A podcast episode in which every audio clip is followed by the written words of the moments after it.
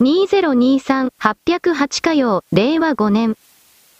記事開始宮城テレビ806。風力発電のプロセスを検証、上町長選、元衆議院議員が初当選川崎町長選、現職が4度目の当選、宮城。6日投票が行われた上町長選挙で、新人の石山博隆氏が初当選した。略。現職と新人の一騎打ちとなった上町長選挙は、新人で元衆議院議員の石山博隆氏が、現職の猪俣博文氏を破り初当選。一夜明けた7日、石山氏は当選証書を受け取った。石山氏は、選挙戦で猪俣氏が進める風力発電の建設反対などを訴えていた。以下略？産経新聞806。宮城、上町長に石山氏初当選大規模風力発電、白紙撤回。任期満了に伴う宮城県上町長選は6日投開票され、無所属新人で元衆院議員の石山博隆、景気、氏、53、自民推薦が、4選を目指した無所属現職の猪俣博文氏、71を破り、初当選を果たした。略。町内では5つの大規模風力発電事業が進んでおり、推進派の猪俣氏に対し、石山氏は計画段階の4事業について反対、白紙撤回を唱えていた。以下略？開票結果石山博隆7589票猪俣博文4926票。圧勝？投票率もそこそこ#上町。上町、中新田地区、つぶやき石山。記事終了？黒丸？私はもちろんこの選挙区の人々ではないので実際の感覚はわからないけれどここに住んでいる人たちが明らかに風力発電であるとか太陽光パネルのうさんくささというものに気づき出してそれを行動に転化したということは率直に喜ぶべきものだという。この動きは日本全国で続いてくれればと思うがそうした都合のいい選挙はなかなかにやってこない。風車の建設もまたその周辺に住んでいるすべての生き物に悪影響を与える。風車の設置によって野生の鳥たちがその動きに巻き込まれて次々と追突して実際に大量に死んでいるのだというデータをあなたはちょっと調べれば山ほど出てくるのでそれを自分の目で確かめるがいい。そしてそれらの動きを見た上で常に回っているわけではないこの風車というものが実際に本当に効率的なものなのかと気づかなくてはいけない。再生エネルギーとされる電源で効率的なものはただの一つもないあえて言うなら小規模中規模の地熱発電ぐらいだがこれに関しても前回言ったように開発において毒ガスが地下から吹き出る可能性があるという危険付きだ。しかし再生エネルギーの中で唯一安定的に今のところ使えるのは地熱発電のみである。水流発電、海底つる発電というものもあるがこれはまだ実際に動いていないそしてこれにしたところで全くの無影響ということはどうせない。我々は来年期間化石燃料を一方的に悪だと決めているが彼らには何の落ち度もない。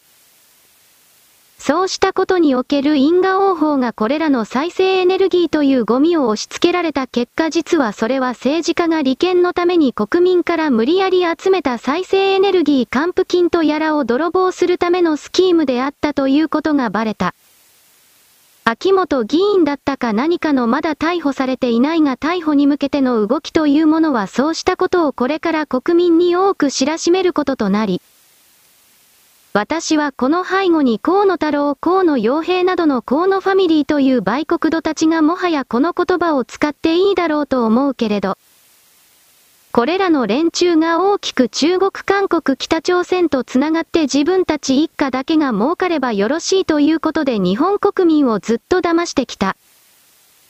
それらの報いが彼らにまだ要求されていないけれどこれは彼らの一族すべてに要求して利息をつけて返してもらわなければならないものである。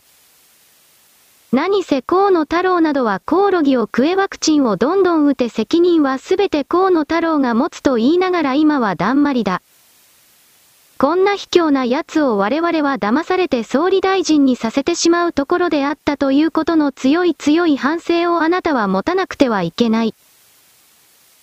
こいつと小泉進次郎とこの二人というのは米国の中のカバーあるディープステート悪魔教言われてる人たちが日本管理のコントロールのために育成したキャラクターだという情報はおそらく本当なのだ。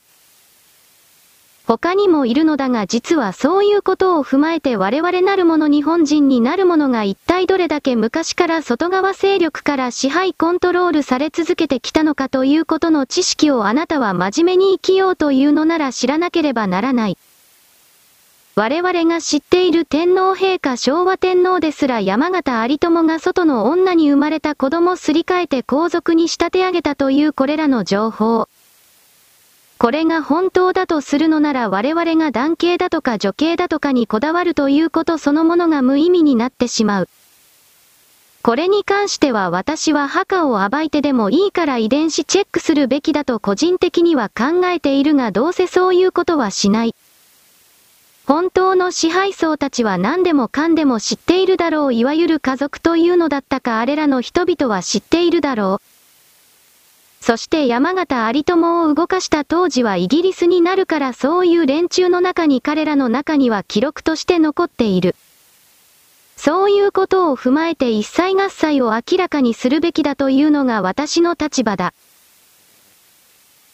なぜならば人は騙されたままの状態で前には進めないからだ。それは進まされている状態であり、自分というものがそこにはない。その状態は生きているとは言わないのだ。そして私は生きていたいし生きてゆくつもりなので、そうした概念のすべてから抜ける、離れて逃げるだけではなく、自らの意志でその閉じ込められた空間から抜ける、突き抜ける、突き破る。そうしたことの頭数を増やしていかなければ日本人の人類の新たなステージへの移動、そうしたことはありえないだろう。とそういう風に考えている座標だからである。記事開始日刊現代807。保団連会長が警鐘、保険証廃止を強行すれば閉院ラッシュ、地域医療は崩壊します。マイナンバーカードをめぐって次から次へと起こるトラブルに岸田政権は右往左往。国民の不信は募る一方だ。とりわけ、健康保険証廃止への反発は強く、世論調査では来年秋の廃止について反対が7割を超える。にもかかわらず、政府はマイナ保険証への一本化方針に未だに固執。このため全国の医療機関では大混乱が生じている。この間、医療現場の実態を調査し、問題点を明らかにしてきた保団連会長に思う存分、語ってもらった。マイナ保険証、必発3トラブルは解決しない。医療現場で何が起きていますか？マイナ保険証を使うとまず、受付時点で混乱が生じる。オンライン資格確認がうまくいかず、患者が列を作り、時間も手間もかかる。スタッフに対しクレームも出る。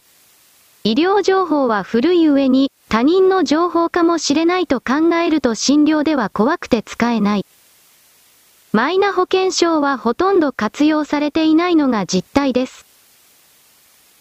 https://ja.wikipedia.org/wiki 全国保険医団体連合会政治活動や主張2015年には機関紙、月刊保団連にて、日本の集団的自衛権に反対し、日本国憲法第9条の国から、日米安全保障条約安保体制に基づいて、米国に従属し、米国と共に世界中で侵略戦争をする安保の国に改めようとしている、とした。2017年3月6日に安団連内の非核平和部長の名で安団連として共謀罪への反対を表明。2018年には安団連として原発ゼロのアピールを採択した。2019年1月に安団連50周年にて、日吉裕太衆院議員、自由党、住之江県友保団連会長、小池晃日本共産党書記局長、初鹿明弘衆院議員、立憲民主党が壇上へ上がり、野党共闘による安倍政権打倒への賛意を示した。そして、日本共産党の小池晃書記局長が、安団連の取り組みについて、市民と野党の共闘の時代に大きな役割を発揮しつつある、と賛美した。小池晃書記局長全国保険医団体連合会役員有志との集いに出席。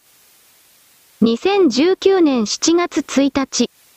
https://www.jcp東京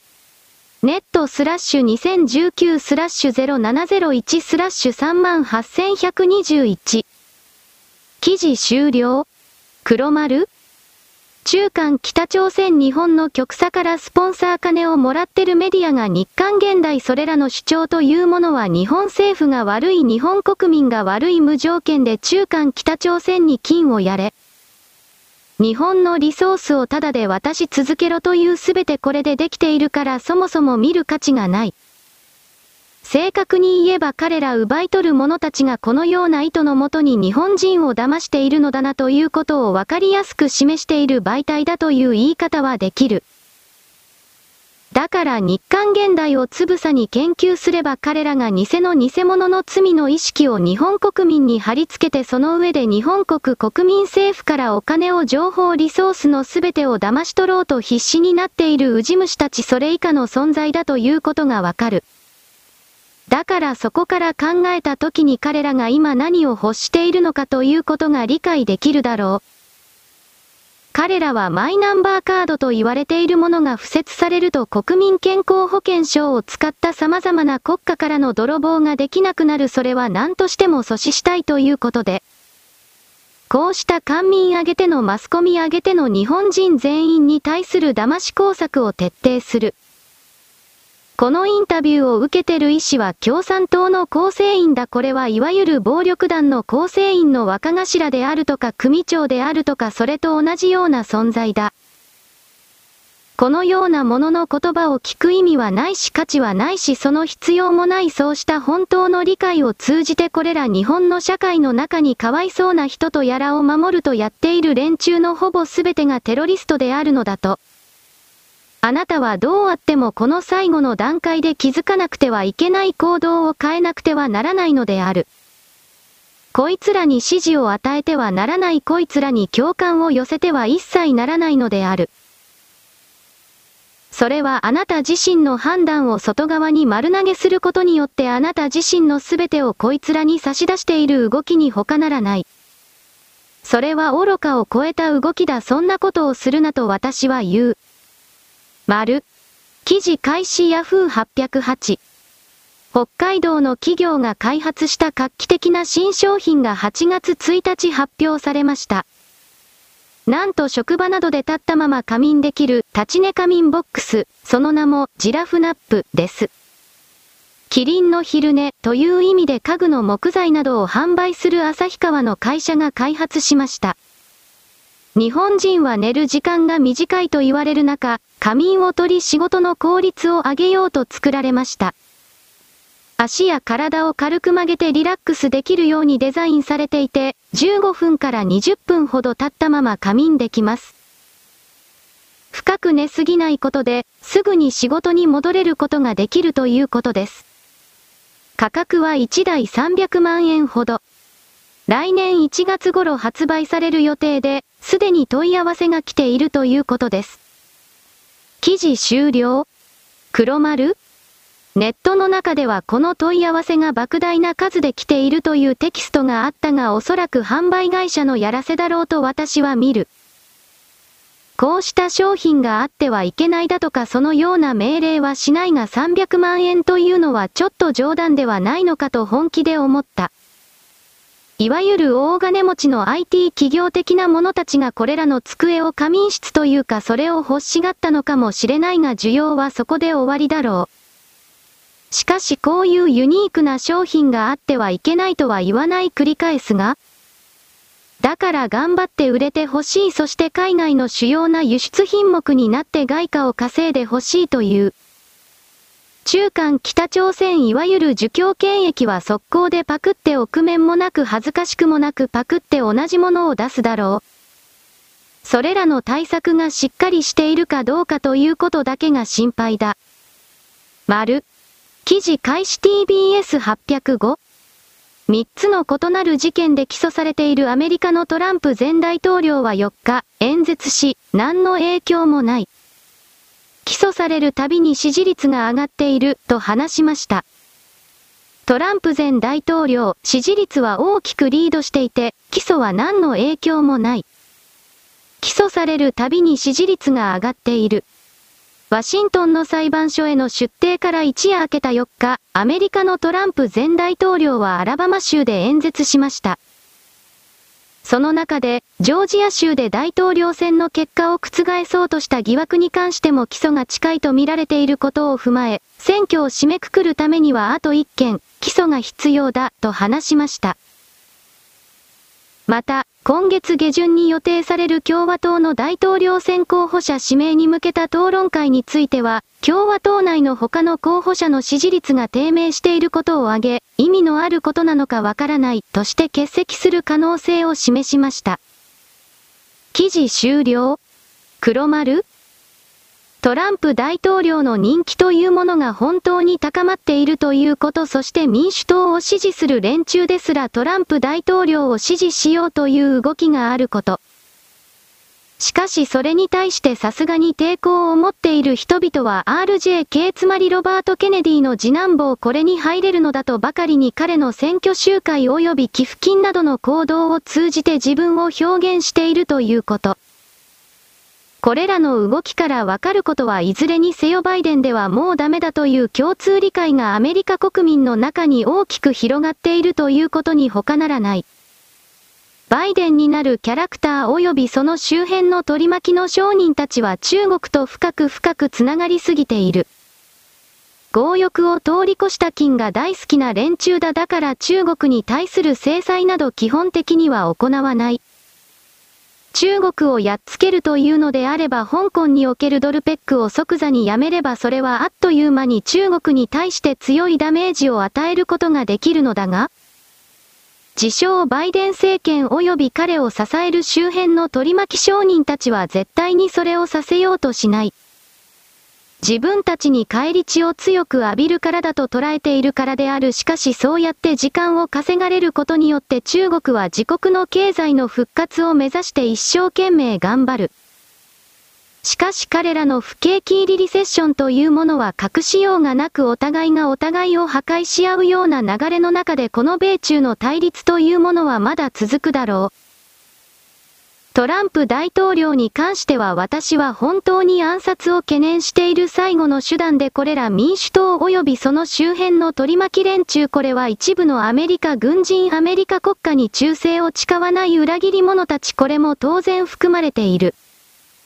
そういう者たちがトランプ大統領に対して暗殺を仕掛ける、これは本当にあり得ることなのだ。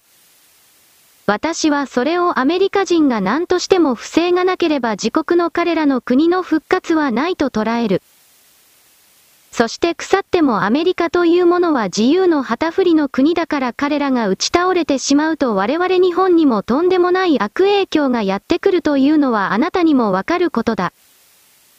彼もまた大きな意味では操られているのかもしれない。私は精神世界的なことをとやかく言うつもりはない。そうしたことを言い出せばキリがない。それを主張する人々というのは自分自身に何の能力の拡大もないのにテレパシー能力的なものも全くないのにただ自分の信じる権威から発射された言葉をそのまま真っ先に伝える自分は偉いのだとエゴの確認をしているだけに過ぎない。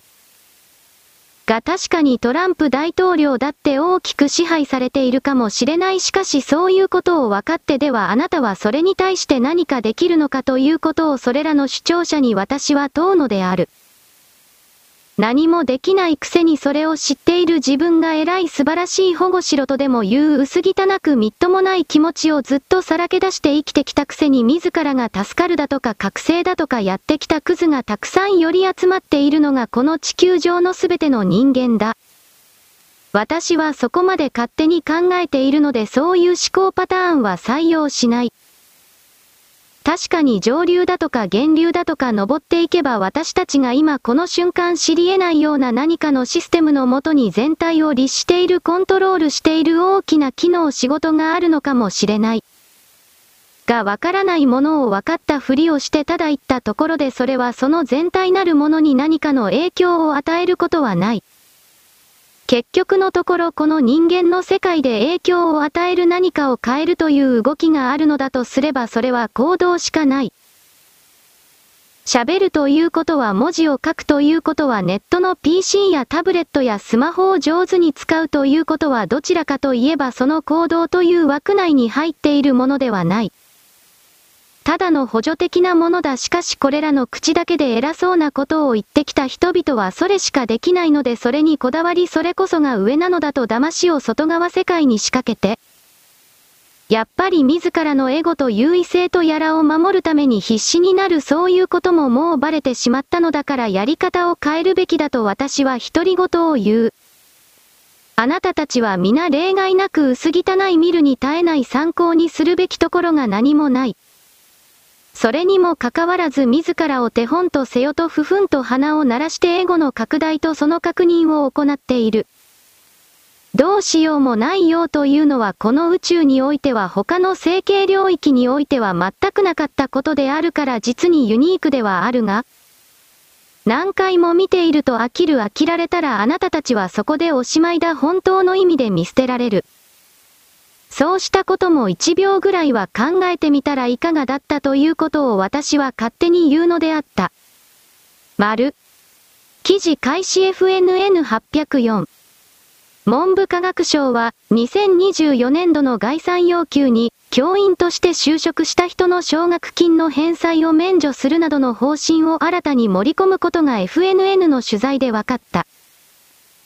政府関係者によると、文部科学省は、就職して教員になった人が受けた日本学生支援機構からの奨学金の返済を免除や軽減する方針を固め、2024年度の概算要求に新たに盛り込むことが分かった。具体的な条件などは今後検討を進めるという。記事終了。黒丸。昭和の時代にはこれらの奨学金制度は多方面にわたって残っていたそうだがなぜこれをやめてしまったのかと私は疑問に思っている。自衛隊に関してはこの制度は今でも残っていたかと思うがつまり自衛官になるなれば防衛大学で使った奨学金というものは返さなくていいという考え方のものだけれど。それが医師であるとか僻地への任務を希望するものであるとか様々な職種に適用しておれば少なくとも公務員関係においては人材の枯渇というものは防げるという言い方をする。だから先生に関してこの動きを復活これはおそらく復活なのだろうと思うがしたことは私は当然というよりか喜ばしいというよりかどういう言葉を言えばいいかわからないけれどやらないよりははるかにマシな措置だとこれを言う。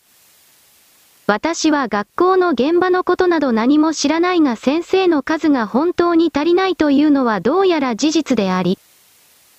そして離職者つまり1年間ぐらいは頑張ってみたけれどあまりにもひどいので辞めたという声も多いというのがこの先生の職場だというのも人伝いに聞いた。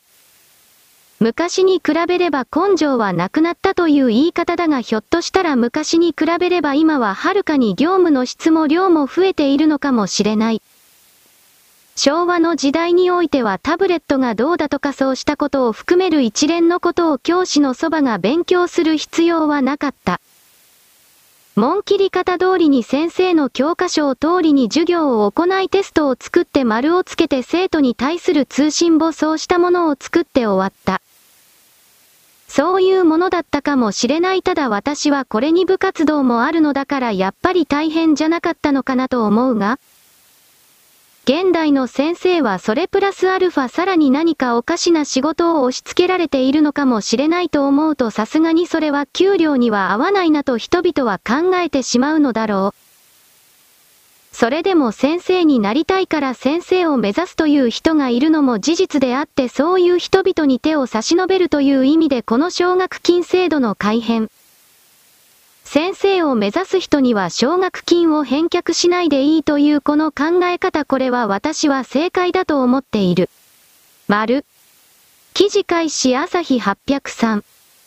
ツイッターへの投稿に、匿名で誤解を招くと指摘できる機能が、日本語版に7月から本格導入された。ツイッター側は、誤情報かどうかの判定の機能とはしていないが、先行導入された米国では、ファクトチェックという捉え方も。誤情報を減らすことにつながるのか？田淵しおり？コミュニティノートの仕組みは、新機能の名前はコミュニティノート。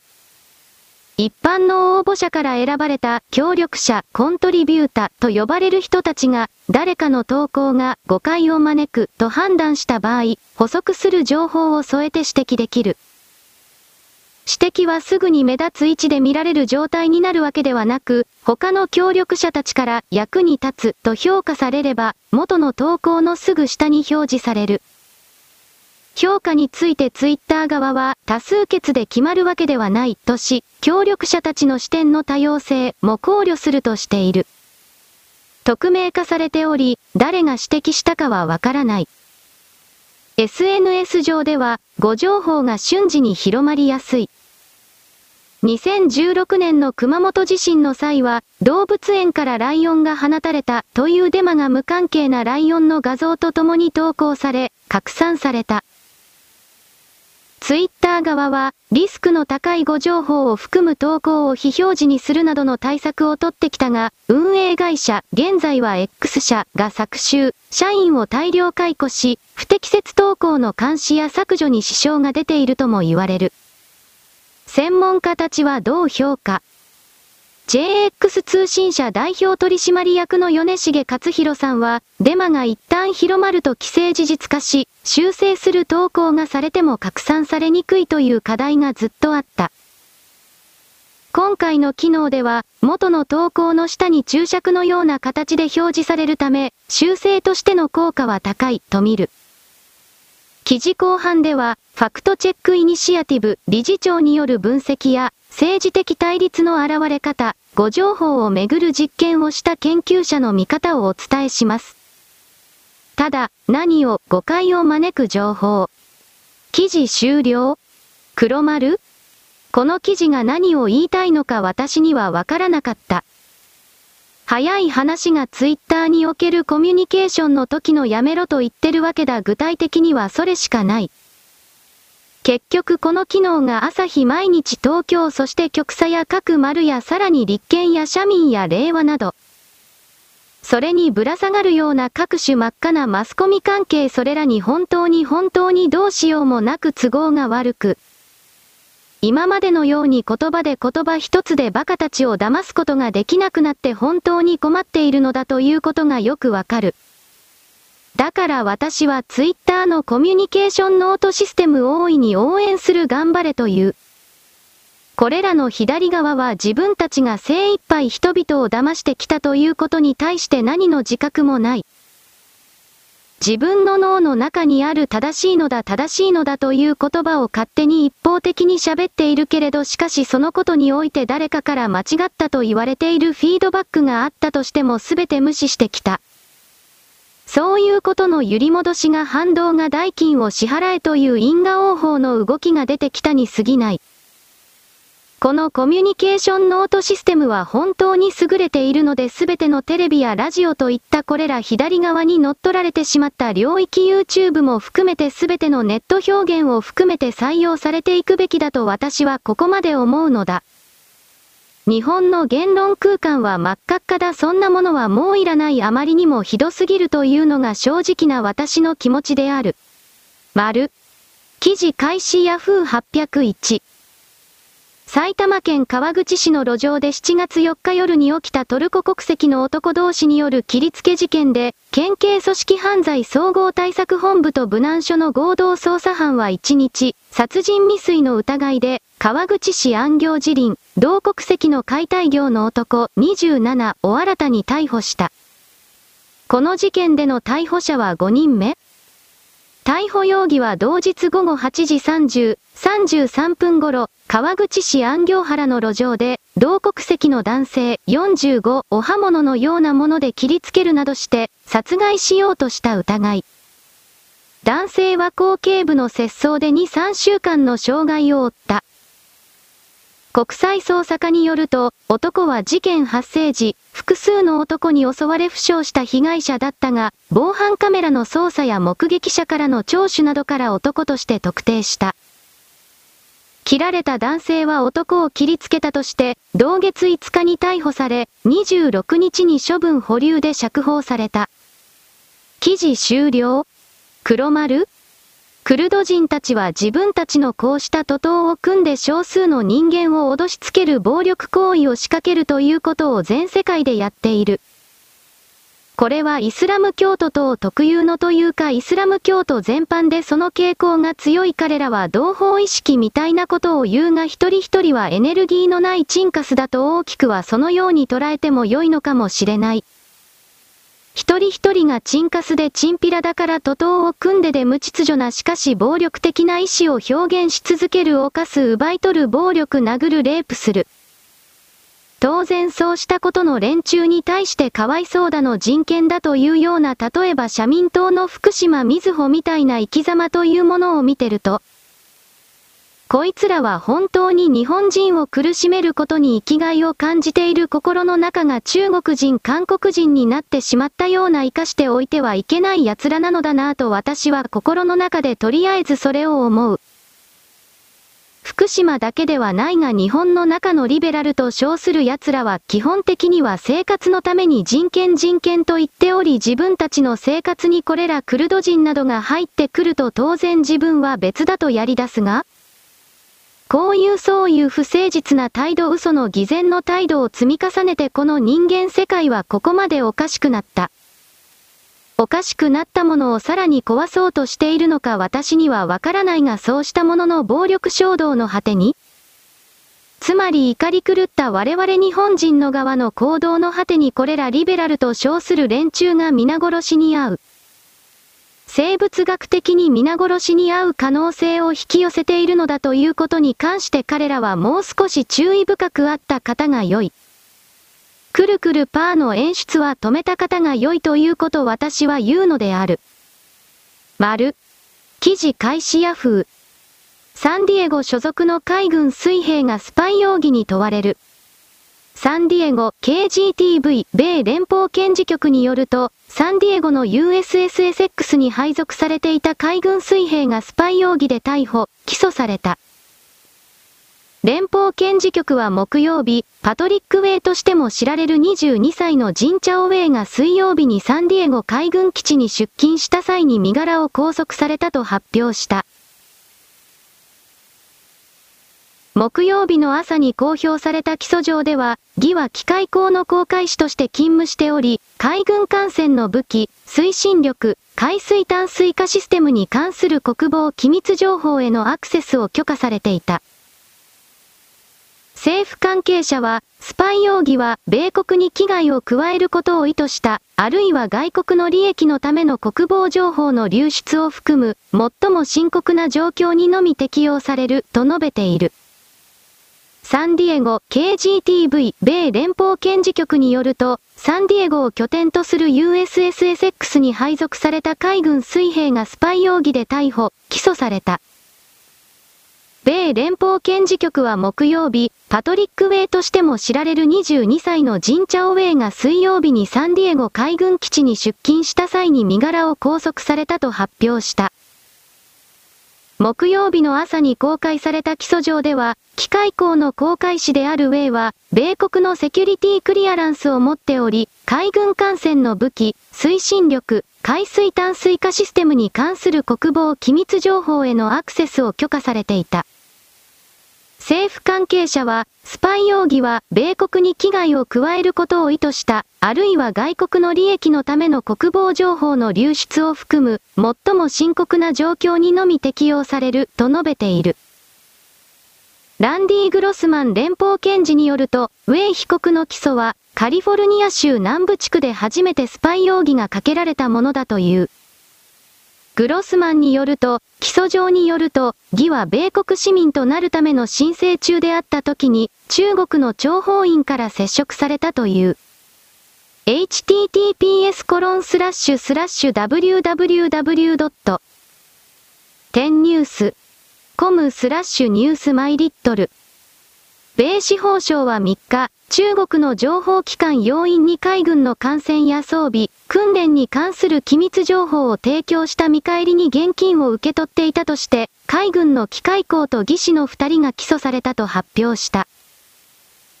漏洩された情報には、強襲揚陸艦の武器統制システムのマニュアルのほか、沖縄県の米軍基地にあるレーダーシステムの電気回路図や見取り図も含まれていた。ソース毎日新聞。記事終了。黒丸？当たり前だ、どこにでも中国人スパイがいる。日本の中の極左たち左側の人たちはこの中国のスパイという具体的な脅威に関しては一言たりとも喋ったことがない。少なくとも私は一文字たりても見たことがない。何かあればグローバリスト米国帝国とばかり言っている。基本的に彼らは全て商売左翼と言われている左側の反体制を気取っておれば、そのような役者をしておればお金が入るから、生活ができるから、月収が得られるから、それをやっているだけに過ぎないというチンカス。という風に私は見るので、まさか私の文章やこれを見ているような人たちがそのような彼らが左側の態度に心の底から共感しているバカ、そんなものはいないと思うけれど。人生は基本的にカバー、騙し合い、くだらない演出、売れない役者、そういうもので全てが詰まっていると理解しなくてはいけない。だがこの中国人スパイの動きは本当だ。結局彼も金をもらってこれらの米国の機密情報を流した。米国の中の親中派と言われている人は結局今でも山ほどいるし、中国とその眷属の国家の各武装は許しても日本には許さないといった徹底的な日本いじめの態度さえしておれば、自分たちの経歴と月給は安心だとばかりにその生き方を変えない人がいるけれど、それをやり続けた結果、中国に裏切られつつある、足元から救われつつあるという現実に、この民主党関係者、極左の関係者ですら少しずつ気づき始め行動を変えようとしているが、私の判定からすればもはや遅いのではないかという、これらの動きが大きくひっくり返ることがあるとすれば、ヘンリー・キッシンジャーという男がこの世を去ってから以降ではないかなと私は漠然と捉えているが、こればかり私が勝手に言っていることだ。丸。記事開始マイル2。官邸が指示出せ。東京新聞、望月磯子、木原官房副長官の妻の元夫死亡、捜査が適切になっていたのかを官房長官が警察サイドに捜査続行を進言する必要がある。松野博一官房長官、まさに政府が特定の事案に関し、事実関係を再確認。再度捜査の指示を出すことは公権力が中立性を阻害する要因だ。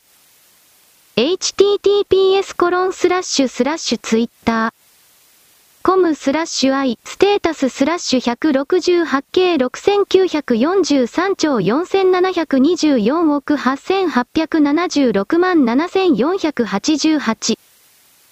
記事終了。黒丸。望月などはただのバカなので、まともに相手にする必要はない。私の中での判断はもうそうなっている。菅首相の時からこいつはおかしかったが、明らかに誰かに雇われてそのような言葉を質問しているに過ぎず、その誰かが一体どことつながっているかが問題だろうなと、こういう見方を私は望月という座標に対しては行っている。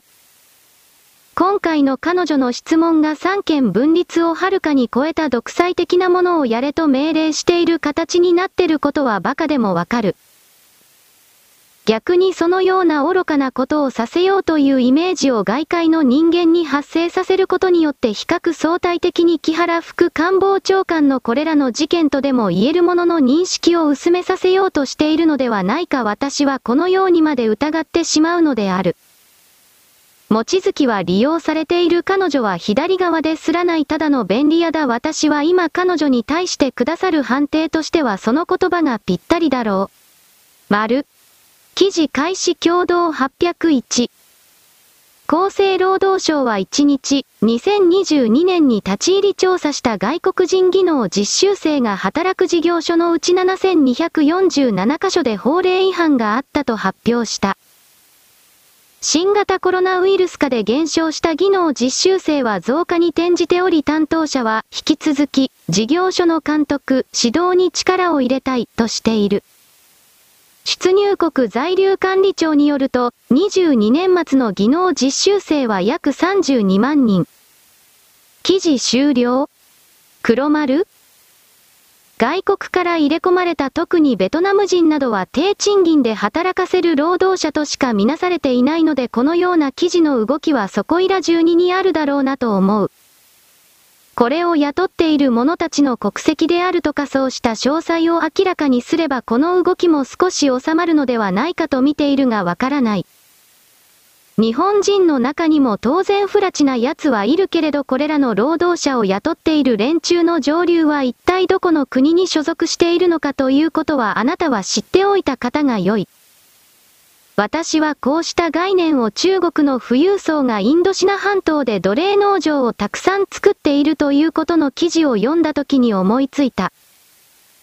結局のところ人間のやることは国籍がどうであれ何であれあまり変わらないものだから、こういう奴隷労働の動きに当然日本人の経営者はたくさんいるにも違いないだろうが、しかしその中で巧妙に日本に進出してきた中国人韓国人のオーナーたちの企業があるということに関しては、色々と前提条件抜きで気づかなければいけないのだということを私はあなたに言うのである。丸。記事開始Yahoo731。NHK、ネット受信料、スマホや PC を持っているだけでは発生しない。稲葉会長が改めて言及。NHK の稲葉会長は、スマートフォンやパソコンを NHK の受信料徴収対象にするかどうかという、いわゆるネット受信料について、スマートフォンやパソコンを持っているからといって受信料が発生するとはならないと思う、と改めてコメントした。関連記事、NHK ネット受信料、アプリ入れた時点で徴収。総務省 WG でネット活用必須業務化など議論、7月の定例会見における記者団の質問に答える形で言及したもの。今総務省の有識者会議でも多くの委員の方から、単にインターネットにつながる機器を持っているからといって受信料を払う制度は難しいという趣旨の意見が出ている。そういう意味では、スマートフォンやパソコンを持っているからといって受信料が発生するとはならないと思う、と述べた。NHK ではネット受信料について以前から同様の説明をしてきており、今回、稲葉新会長からも改めて言及された格好だ。一方で、放送と通信の融合時代にふさわしい受信料をどうするかということについては、視聴者、国民の皆さんのご理解が大前提であるため、インターネット活用業務の財源のあり方も含めて、有識者会議の議論もしっかりと注視していきたい、とコメントした。なお、上記コメントの通りネット受信料については総務省のワーキンググループでも議論されており、NHK も同会議にて公平性、公平負担の観点から放送を視聴しているのと同様の効用が得られているのであれば、同様の負担をいただくのが適当ではないかという考えも提示。ワーキンググループの委員からも、例えばアプリを端末にインストールするなど、NHK のネット配信を利用したい意向を示した場合は徴収対象にするといった考えが示されたこともあった。ただし慎重論もあり、明確な結論は出ていない。現在は補完的業務に位置づけられているインターネット活用業務、NHK プラスでの配信などの本来業務化についても、総務省ワーキンググループでの議論の推移を注視するとしながらも、NHK としてはインターネット上においても安全安心を支え、あまねく伝えることで、健全な民主主義の発達に資するという、放送と同様の公共的な役割を果たすことが必要であり、その担い手でありたいと考えている、と説明。それと同時に、正確で信頼できる情報を発信する担い手として民放や新聞そして NHK が多元的に役割を果たしていくことが重要であり、インターネットの世界でも NHK は放送と同様の機能を果たすことが期待されていると強く思っている、と言葉を続け。そういう意味では今までのような、放送の補完的な業務という位置づけでは難しいのだろうと思っている、と、本来業務化していきたい意向を示した。編集部、小野良樹。記事終了？黒丸？ NHK を支払わなければならないという法律の根拠はチューナーがついてるテレビを持っているということ。つまり映ろうが映るまいがチューナーがついているテレビを持っているだけで回線を引いていようがいまいが NHK に対してお金は納めなくてはいけない払わなくてはいけないとするのが今の NHK の全体構造だ。ファシスト国家のやることだファシズムだ私はそういうファシストもファシズムも大嫌いどころかこの地球からゼロにしてしまいたいと思ってる男なので NHK が嫌いでたまらない。だから若者勢力というものはテレビを持たずチューナーがついていないモニターというものインターネットだけにはつながるけれどテレビ電波を受信しないものどんどんと買い漁っている。これだと NHK にお金を払わなくて済むだから NHK で今堂々と協議されてる悪企みは何かというと NHK につながりさえすればとにかくネットにつながりさえすれば NHK にお金を払わなくてはいけないという法律を作るということだ。そうすると我々はネットすら捨てなければならなくなるそんなことを許していいのかと私はあなたに。あなた私はあなたの同意など求めないもしそんなことを本当にするのであれば私はテロリストにならなくてはいけないのかなどと本当に何時間も苦悶するそんなことが許されていいわけがない NHK を爆破しなくてはいけない。私は所詮今は言葉だけのことでしかないが本当にそこまで悩んでいるそんなことはやっていいはずがないのだ。そして NHK は日本人からだけ金を取り続ける義務だと言ってそしてそれがどうなるかあなたは分かっているのか？それすら嫌だと言ってネットの端末を捨てる人々が出たら今度は NHK は日本人として生まれて日本国籍を持ったら NHK に金を払えと確実に絶対にどんなことがあってもここまで進むのだ。人頭税だ今の NHK の徴収体制というのは見ているとか見ていないは関係がないのだ。それは NHK と言われている組織体が建設した様々な放送施設を維持するために必要なお金だから国民のインフラだから金を払え。それらの研究開発も国民のために必要だから金を払え大きくはこの構造で条文が法律ができているから。放送施設を持っている持っていない受信施設を持っている持っていないインターネット施設を持ってる持ってないということに関わらず日本国籍を持っていれば NHK に金を払え払い続けろと必ずどうやってもこうなっていくのだ。日本国籍をしてる人が出てくるのではないかと私は本当にこれを思う。これらのファシストたちを皆殺しにしなくてはいけない。私は本当に NHK の関係者というだけで殺害されても仕方がない世界に移動するのではないかとこれを強く危惧している。こんな日本国民から無条件で金を取って受けて当たり前だと思うような人々すべては根絶やしにしなくてはいけない。鎌倉時代の武士のように根切りにしなくてはいけない。本人だけではなく配偶者その子供その孫その親その親戚一族その周辺地域の関係する人々のすべてこれを根絶やしにしなくてはいけない。これが始まってしまう。一人関係者を見つけたらそれらの累計で1万人だとか2万人を連座で殺すしかなくなる。我々の命の次に大事な金を何の設定もなく何の本当の理由もなく奪い続けるということの罪を代金を今ここで支払ってもらわなくてはならないとなっていく。人間が本当に怒り出しているということこれら精神世界の大好きな因子という概念に該当する方々は何一つ理解していない。ところが問題は彼らは自分たちが滅んでも消滅しても構わないと思ってこの搾取を続けるのだから始末に思えない。あなたは無知でありすぎた何もかもだ。そして無知であるママのくせに何も変わらないくせによこせとしか言わなさすぎた。学ばないくれくれたこれだ。知能指数が10ぐらいで止まっているくれくれたゴラだ。偏差値なんか出ないくれくれたこらだ。しかし一丁前にネットを扱う技だけを覚えてしまったので、まるで自分が選ばれた人間かのように振る舞っている勘違いも甚だしい。生きているということそのものがとてつもない慈愛であり、行幸のまぐれの偶然のラッキーの結果であるということすら思えないほどの傲慢の塊。取るだけの塊、それがあなただ。NHK という組織を残すということは、日本国国民の未来にとてつもない禍根を残す、悪影響を残す、そうしたことの概念をあなたは今この瞬間獲得しなくてはいけない。そしてこれは一方的に断じて断定する形で言ってはいけないのだが、南海トラフ的な巨大地震はどうやら本当に5年前後、どんなに遅くても10年内には起きるようだ。その時に日本国全域の NHK は巨大な被害を受けるだろう。これをチャンスとして奴らに二度と NHK の放送元集金システムを復活させてはならない。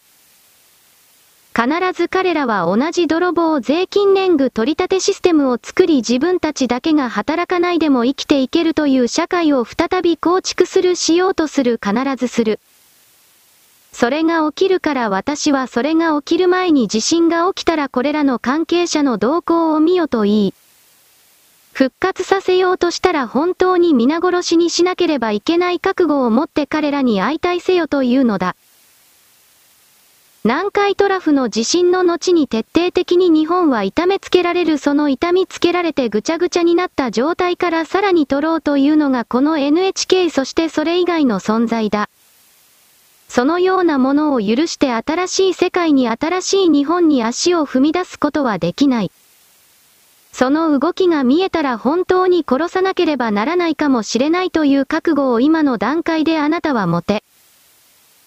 持てない人間は私の文章を一切読むな。これからそういう世界が本当に始まるということを私は強い予感、懸念、あらゆる言葉で勝手に表現しても良いが確信を持っている。それが起きなければどうなるのか、起きなければ起きないでずるずる変わらないで、いずれにせよ死ぬ。死滅するしゼロになる、そういうことの理由も私は他では述べた。あなたはどうせ何もかも興味がないので、可能性の提示においては何の興味もそそられることもないだろう。そうした心の状態であるのが今現在における全ての日本人、世界の人々であるという判定を下さざるを得ないのがやや残念だなぁと思っている私がいる。丸。記事開始Yahoo726。世界の巨大企業、アマゾンの配送拠点が岡山に立地戦略がもたらすのは物流の他に、急上昇ニュース。今話題のニュースやネットで関心を集めたニュースを詳しく解説する急上昇ニュース。配信担当の堀さんです。今回は世界最大の EC モール、アマゾンを取り上げます。最も頻繁に利用する EC モールを聞いたアンケートの結果です。1位が Amazon で 49.63% の人が最も頻繁に利用すると答えました。EC モール利用実態調査アプリ部トピックス調べ。Amazon Japan の売上高は243億ドル、日本円で 3.4 兆円に上ります。その巨大企業の配送拠点が2023年9月、岡山市北区に作られることが発表されました。Amazon Japan は7月6日、岡山市北区にデリバリーステーションを新設すると発表しました。デリバリーステーションは Amazon の自社の配送網の一つで、車で約30分以内のエリアの宅配拠点となります。Amazon は今、大手宅配業者に頼らない自社の配送網を拡大しています。デリバリーステーションは2023年中に岡山市のほか、静岡や兵庫、福岡など11カ所に新設され、全国で50カ所以上に拡大します。これによって、荷物の届くスピードが速くなり、Amazon が販売する数億点の商品のうち、700万点以上の翌日配送が可能になるとしています。実は岡山にはかつて、総社市にアマゾンの物流拠点がありました。フルフィルメントセンターと呼ばれる在庫を保管する施設で、注文を受けた商品はここからデリバリーセンターや大手宅配業者に送られます。リース契約の終了と物流体制の見直しの中で2021年に閉鎖されましたが、交通網の発達した岡山は、物流業界にとって魅力的な場所です。記事終了。黒丸？これは地方のニュースを定期的にチェックしていないと中央には上らない。しかし日本の地方で半導体工場の新設であるとか投資であるとかの動きが激しく。そしてそれを見込んでというわけではないが、こういうアマゾンの物流センターやサーバーセンターといった一見は関係のないようなものもだんだんと出来上がってきているということを知った方が良い。つまりこれから日本に力をつけさせるという欧米の支配層の計画があり、その計画にのっとって起業家たちは投資をしているという見方をするべきだ。我々と違って彼らは本当の情報を持っている。5年先10年先に大体はどのような傾向の人類世界になるのかということを理解している。その上でこれからも半導体というものを製造販売している地域が豊かになるということは決定されているので、それらの生産地域に自分の富を寝かせておく、運用させておくということをやればそれが増える。この世界は人間の世界は利回りの利益の確保によってしか変わることはない。私はこの概念をあなたに何度も言ったがどうも分かっていないようだ。人道主義や野生動物愛護主義だとかそうしたものは全てまやかしであり、それらの考え方を移動させる、実現させるのならそれをやれば儲かるのか儲からないのか、人類社会にとって何らかの益があるのかないのか、その観点で物事を語らなければ何一つ進展しない。とまれアマゾンの物流センターが出来上がるということはその周辺における人件費が無理やりに引き上げられるということになる。ただし米国のその人件費の高さというものもおそらくどこかの時点でガタンと下がる。なぜならば米国の国力が目に見えて下がっていくからだ。それは2024年の大統領選挙で民主党が不正選挙によって勝利するが、これはもう決まっていると私はもう強く確信を持っているけれど、それ以降相当に顕著になる、このように捉えているからだ。丸。記事開始。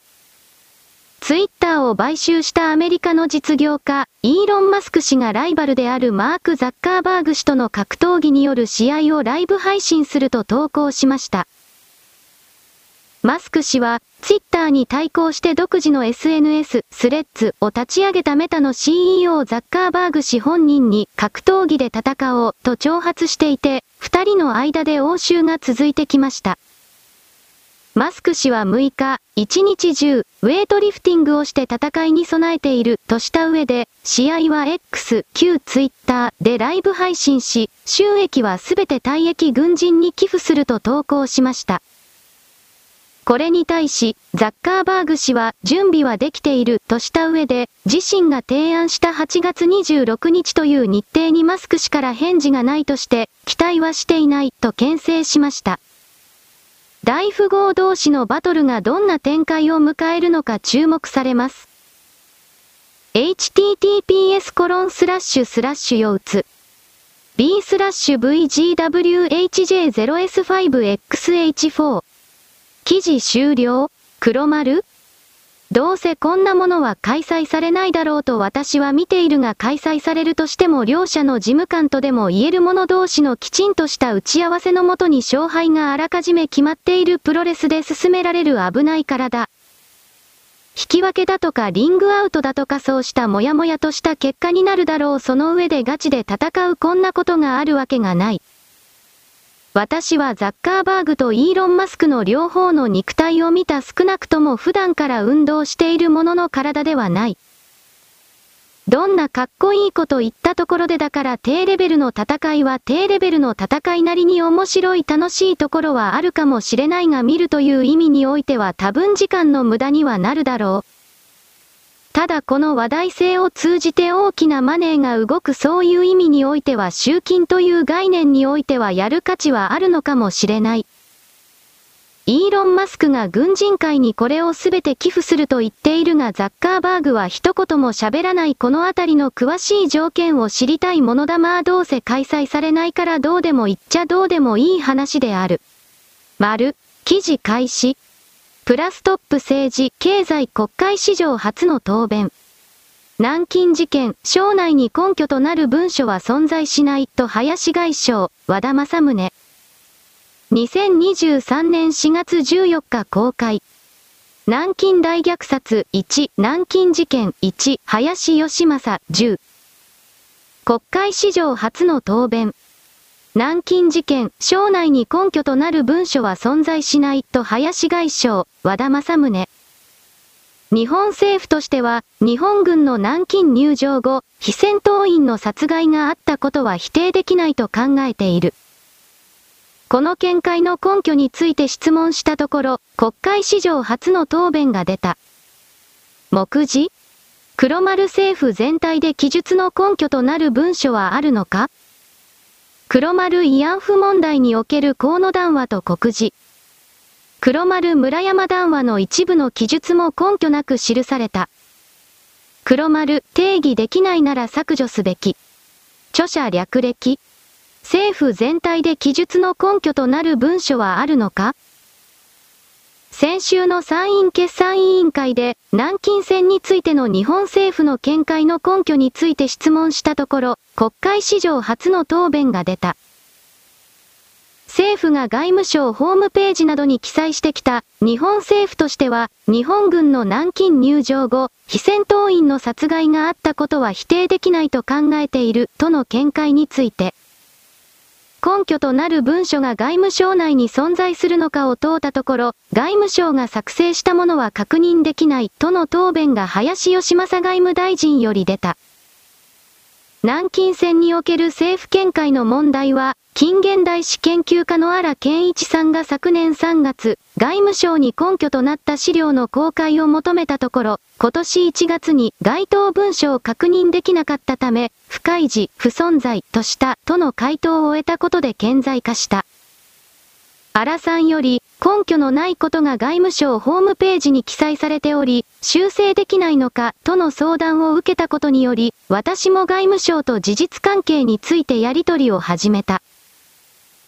そうしたところ、外務省より、根拠となる文書が外務省内には存在しないことが私にも示され、今回の国会質疑で公式に確認したものである。私は、この審議において、外務省内に文書が存在するか否かの答弁を得た上で、さらに政府全体で記述の根拠となる文書は存在するのかを質問しようと、まず、外務省内に根拠となる文書は存在するのかと質問したが、存在しないという答弁だけでなく、なぜか林外務大臣は、次の質問で予定していた政府全体で記述の根拠となる文書はあるのかの問いについての答えも一括で答弁した。その答弁は、今ご指摘のありました外務省のホームページの記載でございますが、平成19年4月24日に閣議決定された質問主意書への政府答弁、これを記載したものでございまして、同答弁で示されました認識は関係者の証言や事件に関する種々の資料から総合的に判断したものでございます。この資料でございますが、外務省が作成したものは確認できておりませんが、政府機関で作成されたものとしては、1975年に出版されました当時の防衛庁防衛研修所戦史室による戦史草書品事編陸軍作戦第1巻において該当する記述があると承知をしております、というものである。慰安婦問題における河野談話と告示。しかし、この答弁にあった戦史草書品事編陸軍作戦は、戦後30年が経過した昭和50年にまとめられたものであり、私はこの本において参考文献とされている文書や関連文書を国立国会図書館から取り寄せすべて読んだが、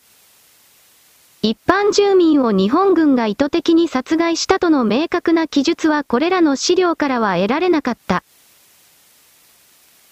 また、外務大臣答弁における該当する記述とは、無辜の住民が殺傷され、との記述とみられるが、これは日本軍が意図的に住民を殺害したという文脈で記されているのではなく、非戦闘員や住民が巻き添えを食らって死亡したとの前提で記されているものである。さらに、この戦死草書品事編陸軍作戦では、南京付近の死体は戦闘行動の結果によるものが大部分であり、計画的組織的な虐殺とは言い難いと明記されている。これらから言えることは、政府の南京戦における見解は政府保有の文書において確認できないものをもとに、公式見解が作られており、慰安婦問題における河野官房長官談話と酷似している。外務省ホームページの記述は、平成19年の質問主意書に対する政府答弁書の記述、昭和12年の旧日本軍による南京入城後、非戦闘員の殺害があったことは否定できないを元にしたとのことだが、今回の質疑を通して明らかになったのは、その根拠となる文書が外務省に存在しないこと。根拠としている戦死草書品事編陸軍作戦においても意図的な非戦闘員や住民殺害は明記されていないことである。https://hanada+jp/articles1259 記事終了。黒丸。月刊花田のこのページはぜひとも読んでいただきたい。私は以前に南京大虐殺などということは絶対にありえないと言った。日中戦争において日本の兵隊が現地で復讐のために中国の兵隊をバンバンと殺した、処刑した、米兵も殺したテロリストだからだ。そうしたことの概念は言った。だから中国の占領地域のその周辺においてはそれらの殺した中国人の兵隊たちが山ほど転がっていた。それは1日から2日3日で即座に片付けられたのだが、そうしたことをきちんと記録として読み、下した結論というものはこの南京大虐殺というものに関わったとされる人物の全てに嘘を命令し、嘘を強要し、そして全く同じ物語をそれぞれの場面シチュエーションで違うパターンで表現し尽くさせることを何十年もやり続けるなどということは、しかもお金が支払われずだできるわけがない。こんな当たり前の考え方も持てないほどに戦後の日本人はくるくるパーになった。自らそうなった。考えなければ楽だからだ。外から与えられている言葉をリプレイするだけで、そうだそうだ誰かが悪いのだという魂の形に落ちてしまった。そのようなものはこれからみんな死ぬ。生きていたくても死ぬ。私はそれを少しでも防止したい、避けたいと。できもしないのだが、しかしそれでもやっているふりぐらいはしようと思ってあなたに伝えている。あなたたちくれくれタコラ族というものはこれからみんな大量に死ぬのだ。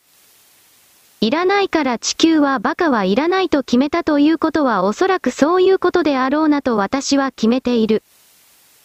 もちろん私自身が頭が良いだとかそんなことは全く言わないが、私だって4、5年後の大量に死んでいく人の流れに当然入っていくかもしれない。しかしそうであっても現状今この瞬間できることをしない存在というのはクズを通り越したクズの王様だ。私はそんなものにはなりたくない。南京虐殺とやらを認証しては習近平政権になってからさすがにこれを言い続けるのは無理だ。外からの特に日本人を騙しての投資が技術の泥棒ができなくなるということで、習近平主席はこの南京大虐殺関連の記念日に総出席をしなくなっている。そもそもこの南京大虐殺がどうのこうのとやっていたのは中国における江沢民勢力上海閥だ。江沢民が南京大虐殺記念館だとかそういうことをどんどんと推し進めた。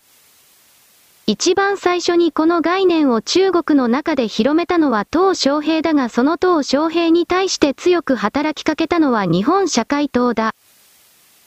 こういうことまで全てわかっているし記録に残っているのに、それでも南京大虐殺がだとか731部隊がだとかとやるツイッターの中でファクトチェックとかでこの南京大虐殺はあったのですとやった連中はもちろん中間北朝鮮局査から金をもらってるしその関係者だろう。彼らが次にやるのは何か明確に分かっている。731部隊だ。それも嘘だ。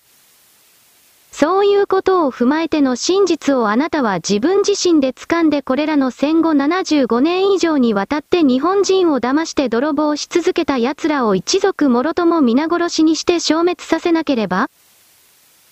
人間自身のあなたが持っている本来穏やかな魂の成長を含める何もかもの全存在、これは返ってこない。私はこれを取り返さなくてはいけないと一人でわーわーと叫んでいるだけのクズだ。丸。記事開始 FNN807。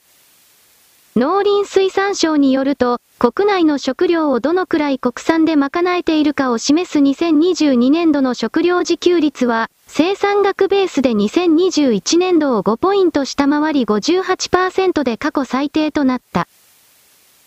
穀物などの国際的な値上がりや円安で輸入価格が上昇したことなどが響いた。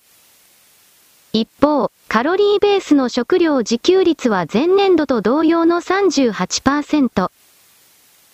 豊作だった小麦が平年並みに減少したことや、魚介類の生産量が減少を自給率を押し下げる一方で、原料の多くを輸入に頼る油脂類の消費減少などが逆に自給率を押し上げた。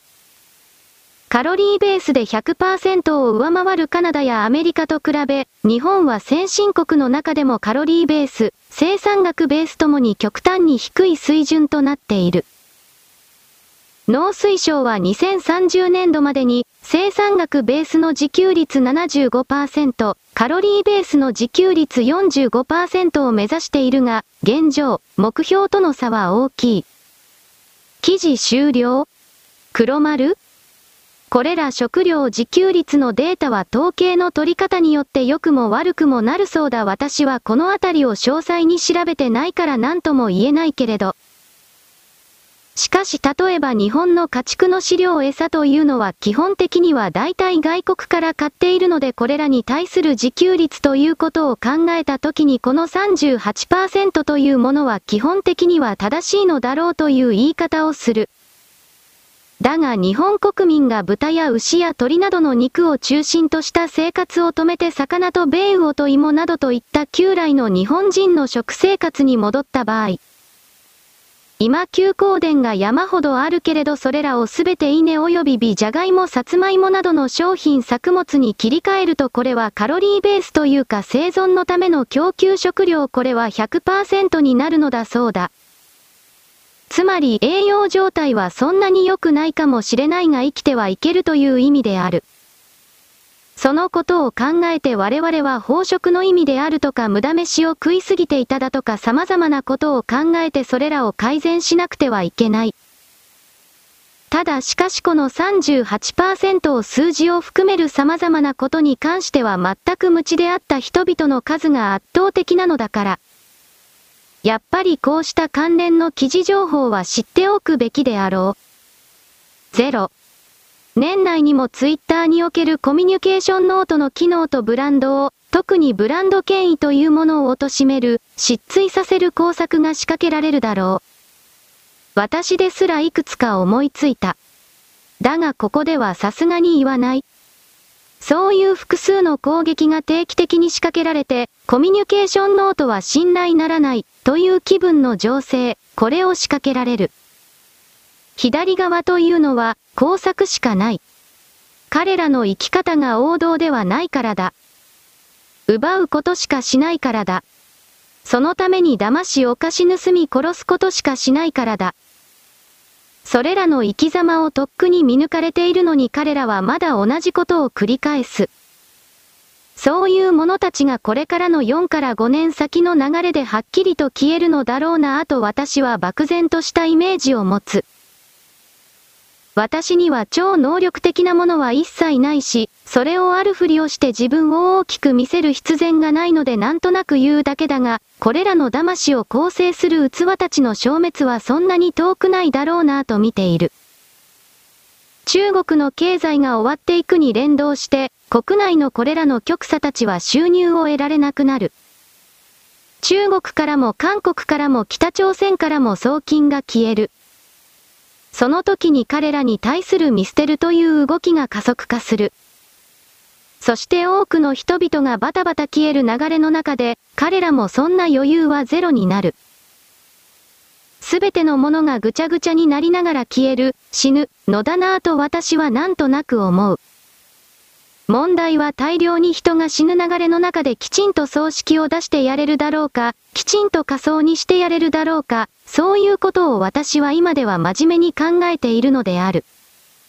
既存世界の本当の終了。